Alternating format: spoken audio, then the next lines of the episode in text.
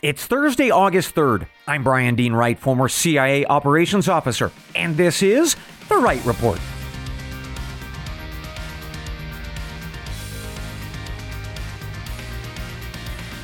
Hey, good day to you, ladies and gentlemen. Welcome to The Wright Report, your daily news podcast. I've got three briefs for you this morning that are shaping America and the world.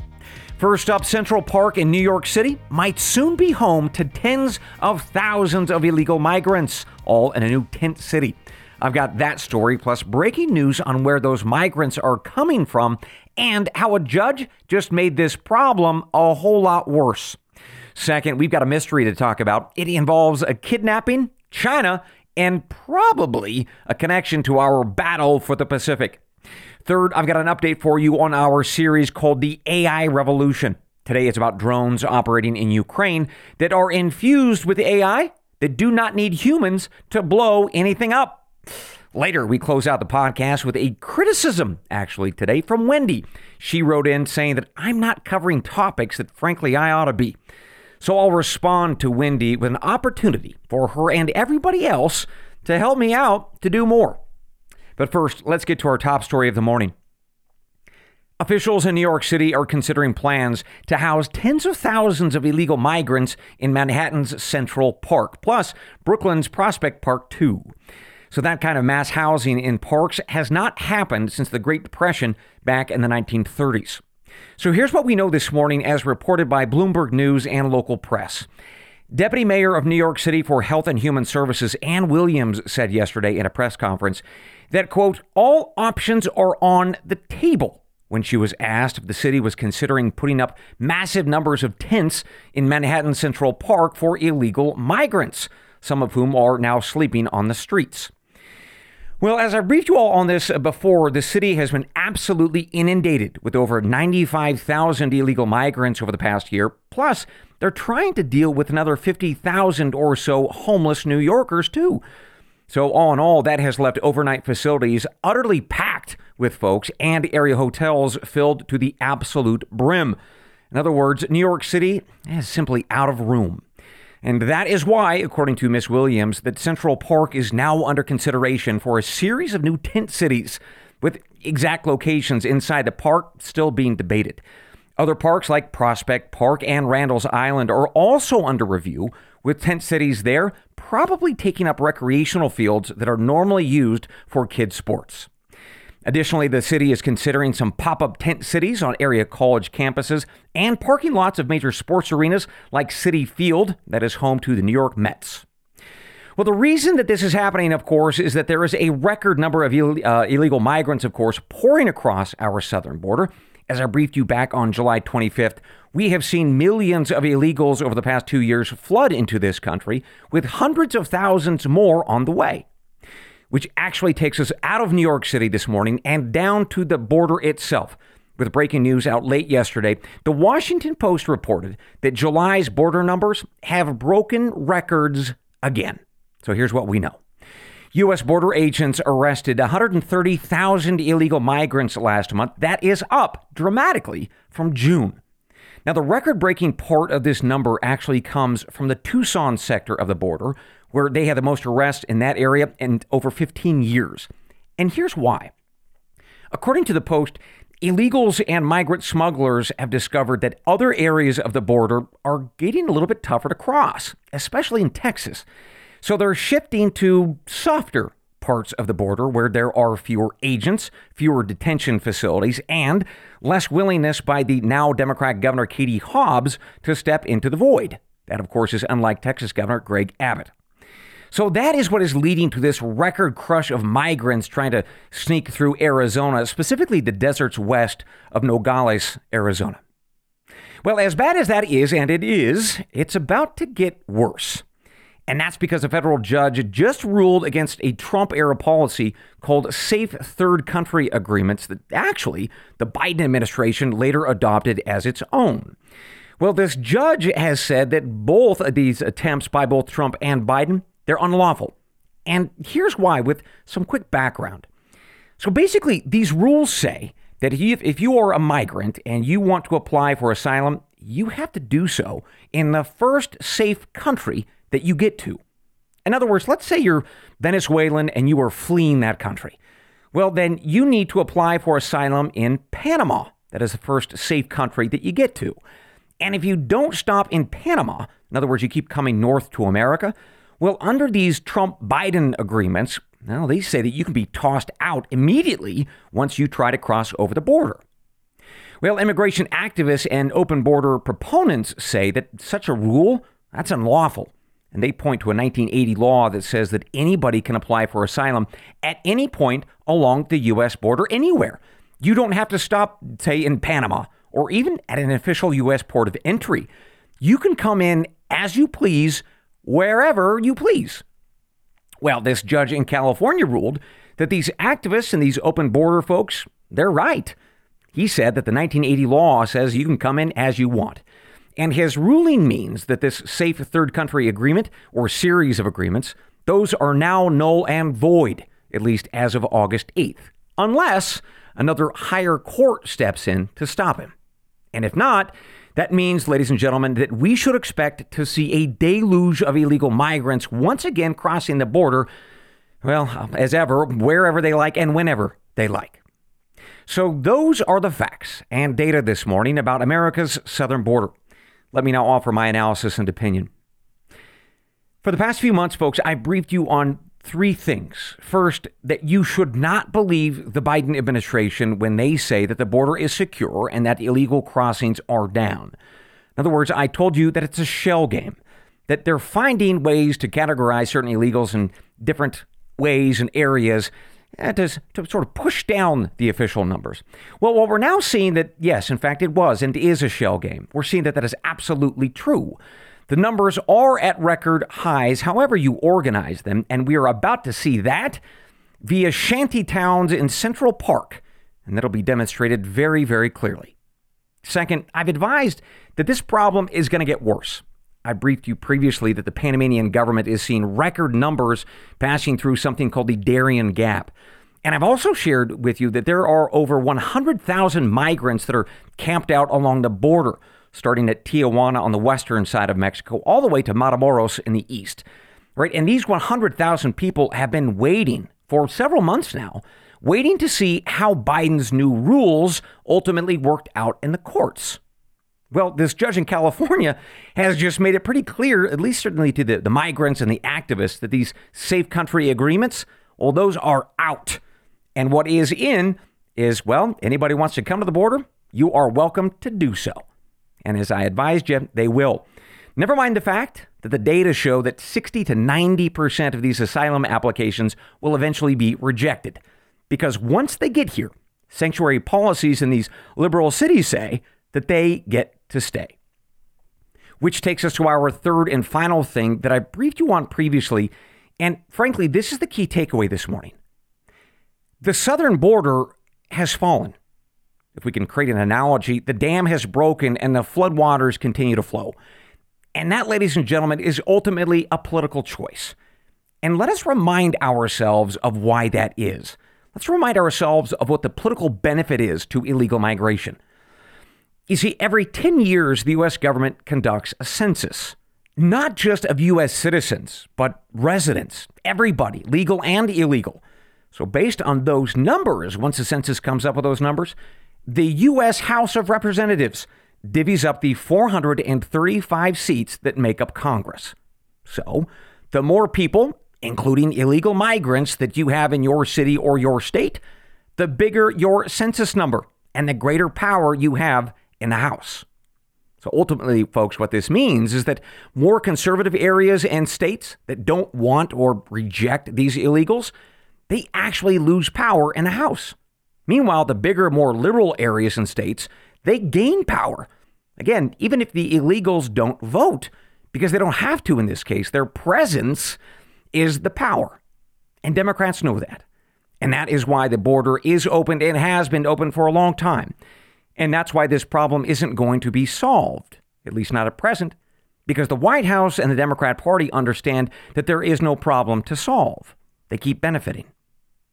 So keep that in mind the next time you vote for president and those senators and representatives, because if you think that the immigration issue is in fact a problem and it is worth solving, Well, those folks, the president, the senators, and the representatives, those are the people to solve it. With that, let's take our first break of the morning. Enjoy the following messages from our sponsoring partners, remembering that if you don't hear my voice telling you about a product or a service, then I do not endorse it. We'll be right back.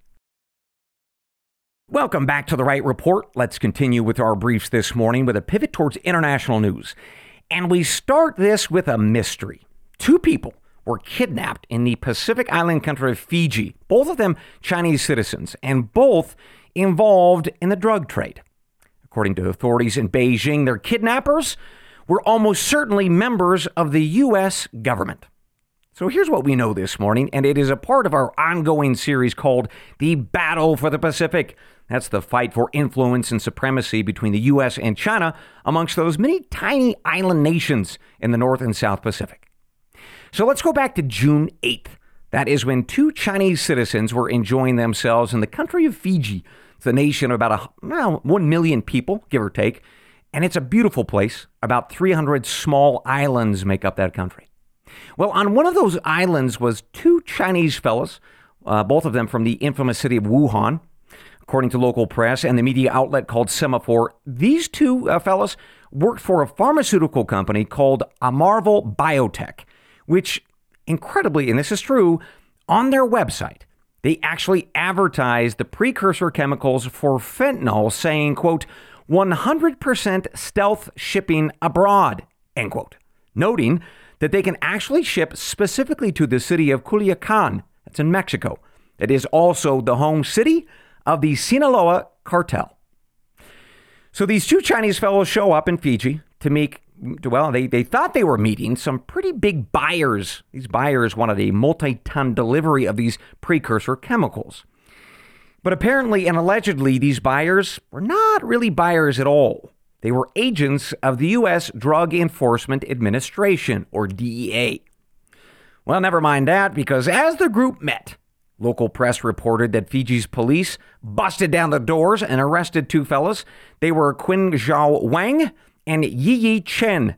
And here's where this story gets a little bit um, kidnappy. So Mr. Wang and Mr. Chen somehow ended up in Hawaii with allegations that they got a, uh, shall we say, free ride on an unmarked plane and once they landed in Hawaii, they were rearrested and charged by the U.S. government with crimes related to the unlawful sale of fentanyl chemicals. So officials say that these two fellows were arrested. They were lawfully extradited from Fiji. But the Chinese government, after they figured out what happened, they called it an illegal rendition. In fact, Beijing now claims that their citizens were kidnapped taken before they had the chance to speak to the Chinese embassy in Fiji or get proper legal representation. The communist government said, quote, "This is completely illegal. It seriously harms the basic human rights of the Chinese nationals and the interests of the Chinese companies concerned." End quote. Well, in the response to that, the DEA and the U.S. State Department have said that no, actually, it was quite legal and really, they just simply responded to the requests by the Fiji government for some help. That government, of course, is led by a man with the last name of Rabuka, or as listeners know him from previous briefs, Prime Minister Rambo. Well, all that diplomatic fighting aside, Mr. Wang and Mr. Chen are now in a jail in New York City awaiting trial. So, those are the facts and data related to this uh, somewhat mysterious, curious case of the Wuhan drug dealers that somehow ended up on an unmarked plane with a free ride to Hawaii. With that, let me offer my analysis and opinion. First, let me start with this. I'm not sure if Wang and Chen are in the same New York City jail as Jeffrey Epstein, but if so, well, gentlemen, good luck. Second, and, and seriously, this is an example of why it is so important to have friends like Rambo all around the world. Because if we're honest, did Rambo perhaps bend some rules to maybe sort of allow a kidnapping of some Chinese folks? Well, probably ish. But that's how it works. And that is going to become very important as we face off with China all around the world and snatch up these people that we deem to be targets. Finally, this is a very important reminder, my friends, that Beijing knows full well who these fentanyl dealers are. right? They know which companies are involved, especially in Wuhan, and they know the owners of these companies. And I'll tell you, based on my experience, people like Wang and Chen, what they're doing is they're bribing or paying off communist officials to let their drug trade continue. And to be clear, what we're talking about here is killing Americans. And that is why Beijing does not want to crack down, because the communist officials benefit via cash or killing Americans. They love both. So kudos to the DEA on this one. Keep it up, boys. And to the Chinese fellas, well, buckle up and good luck. Finally, this morning, an update on our series called The AI Revolution. That's the effort by computer scientists and programmers to create systems that are just as smart, if not smarter, than the human mind. Well, this update takes us to Ukraine, where drone manufacturers there are infusing their drone systems with artificial intelligence.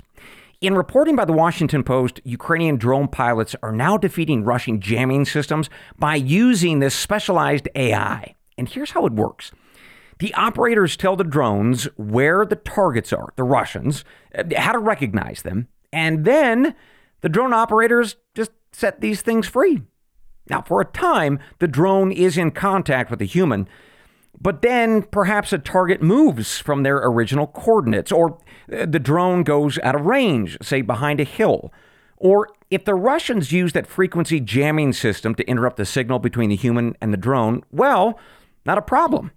These AI drones can use their infused software to fly on their own, track down their targets without any help from any human, and then on its own fire a missile or dive bomb the target. Now, here's what's interesting, and I think a little bit frightening. There are more than 200 AI and drone companies in Ukraine working to perfect and advance this technology, and of course, these autonomous systems.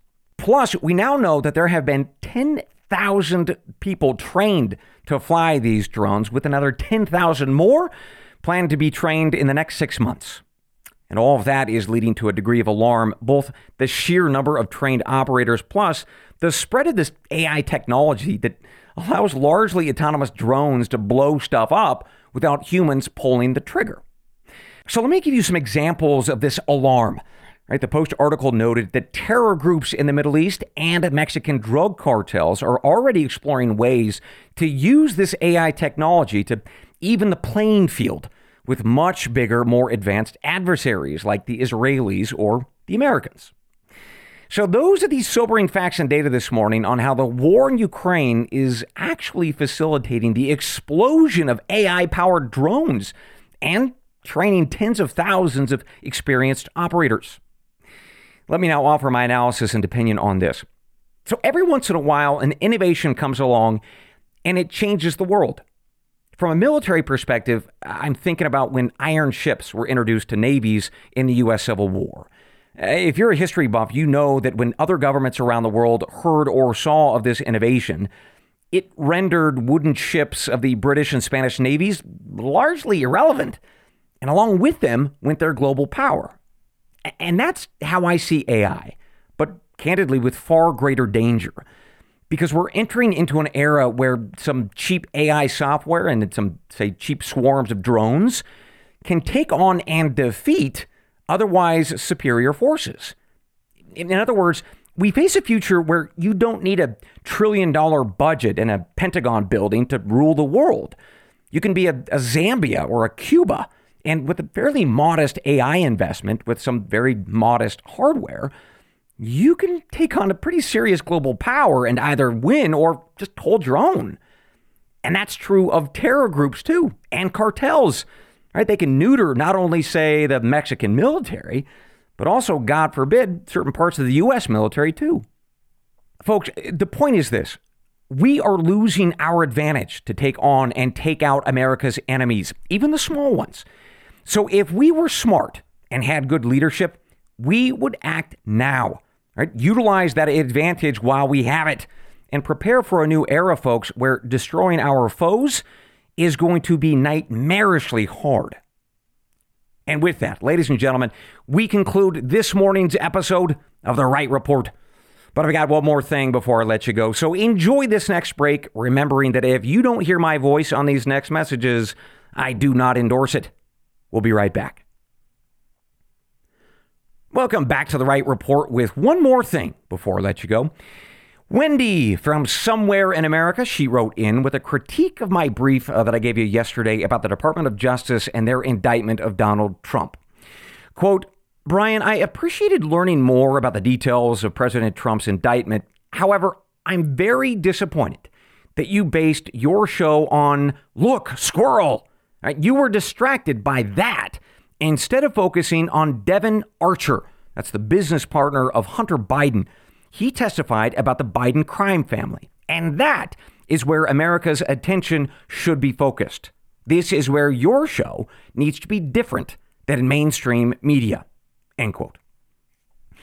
Well, I, I, earnestly appreciate the critique, as always, Wendy. And, and I should say that uh, to everybody that Wendy and her note joins a fair number of others asking me to cover certain topics, or others are disappointed or angry that I'm not covering certain things.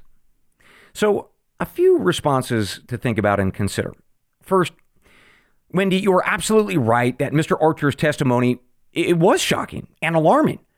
For folks who are unaware, he confirmed that Joe Biden participated in over 20 phone calls with Hunter Biden's foreign business partners, and that directly contradicts Joe Biden's statements repeatedly for years that he never talked to his son about his business deals. And certainly, Joe Biden says he never assisted or participated in any way in any of Hunter's business deals. In other words, folks, Joe Biden has been caught in a lie again about the extent of his involvement and profiting from his son's business deals. And yes, Wendy, it is outrageous. It is yet another reason for why the Department of Justice should be investigating this stuff, but hasn't and won't because our government is increasingly corrupt, and we all know that. But, Wendy and everybody else, I want to offer you a, a gentle reminder and an opportunity to help. First, the reminder I am one person I don't work for a company. There's no Fox News or NBC behind me that, you know, gives me a salary or benefits.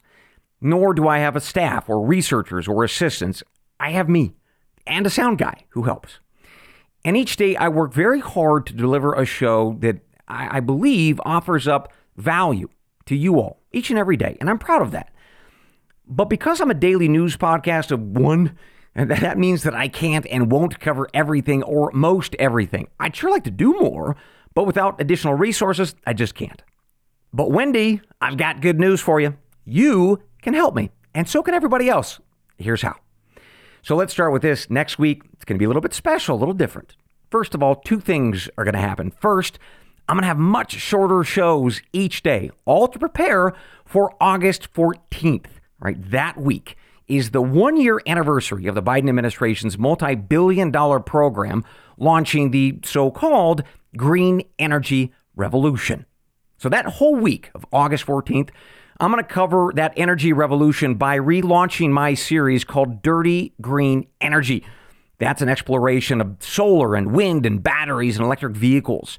Plus, I'm going to give you a new report or episode on the future of dirty green energy, right? That'll include innovations that might make that dirty revolution a little more clean and green. So, as I prepare for next week to do that and give you those shows starting August 14th, I'm going to talk to you all about, whether it be Wendy and everybody, an opportunity to pitch in to help me and this podcast grow so that I can cover more things that ultimately everybody wants. Right? It's going to be a crowdfunding effort. I'm going to ask you all to pitch in with whatever your hearts and wallets allow. So I'll share more next week, but for now, think on it and consider whether you can help. In other words, consider whether or not you get value from the Wright Report and ultimately what it's worth to you. And just to let you know, I'm still looking for advertisers and talking to a whole bunch of folks. But I'll tell you, those conversations and that process has been slow, candidly, and that's because the feedback I keep getting is that the economy is in not uh, such great shape and that companies are pulling back in their advertising. So, what that means is that the future of the Wright Report will, at least for the short term, be in your hands. And I'm really hopeful because I think that after a great crowdfunding effort and a relaunch of the Dirty Green series demonstrating value to you all, I think we're going to come out on top.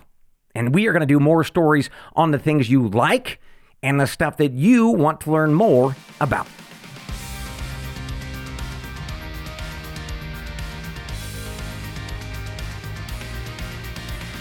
And with that, ladies and gentlemen, we conclude your morning brief. As always, I will see you tomorrow, God willing. Until then, I leave you with the creed of every good spy and every wise American. They're the words from the Gospel of John, chapter 8, verse 32. And you shall know the truth and the truth shall make you free. Good day.